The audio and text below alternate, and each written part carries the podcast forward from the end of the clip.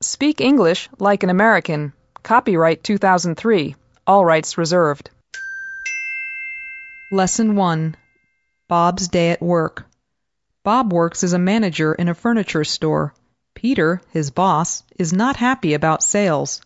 Bob's new advertising campaign hasn't helped. Peter decides to fire him. Bob, I hate to break the news, but our sales were down again last month. Down again, Peter? Yeah, these days everybody's shopping at our competition, Honest Abe's furniture store.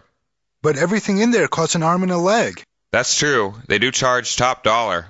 And their salespeople are very strange. They really give me the creeps. Well, they must be doing something right over there. Meanwhile, we're about to go belly up. I'm sorry to hear that. I thought my new advertising campaign would save the day. Let's face it, your advertising campaign was a real flop.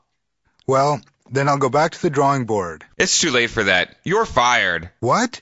You're giving me the axe?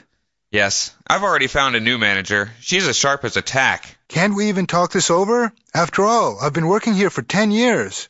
There's no point in arguing, Bob. I've already made up my mind. Oh well, at least I won't have to put up with your nonsense anymore. Goodbye to you and goodbye to this dead end job. Please leave before I lose my temper.